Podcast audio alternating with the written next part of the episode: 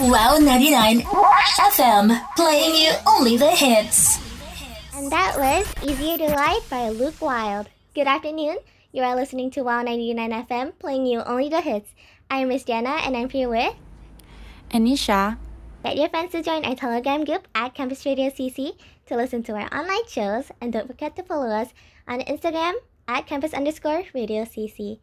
So I talked about games, right? Um, Uh, but about indie bands, I don't actually know a lot of them. So do you uh, actually have lyrics? films.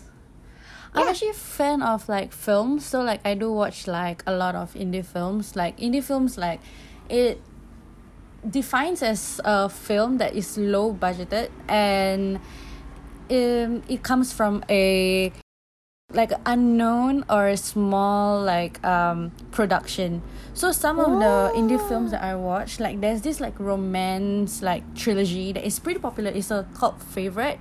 Um it's called before series the before trilogy. So there's the before sunset before midnight and before sunrise. Um and it's really good. I have Oh. actually watched the films together with my um boyfriend and it's really nice. Um it's about a couple that um met they met each other um in a european country and they like decided to travel around um a city before splitting their ways lah. and then like they reconnected back and that is the second movie and so on so it's pretty good Wait, hold on, but why did they split? sorry Why did they split? um because it's like set um in a very like um uh, uh during during the era where there's no like um social media and stuff like that so like they had to they when they split they couldn't reconnected uh, each other back uh the reason why they split it was because the guy was american and the woman is uh, parisian yeah so Oh. they had to go back home that's why they oh split no. yeah. Um, just for the record, right? The movie is actually based on um a book. Uh, and the book was like uh, inspired by the author's real life um event. So Oh, to know so that romantic. the movie is actually like something that actually happened before in real life is kind of like it's so romantic, I guess, yeah. Yeah. It's really like, nice. It's, really heartwarming. Yeah, That's why I it really is. like the film.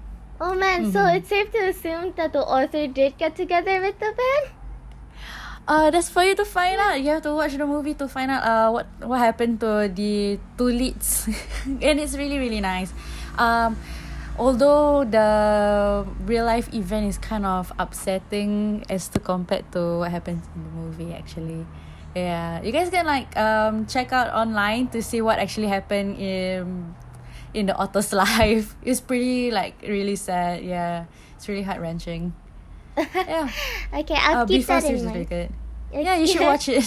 Okay, I'll keep that in mind then. Coming up, we have Anxious by Benny the Ghost on Wow 99 FM, your campus radio station.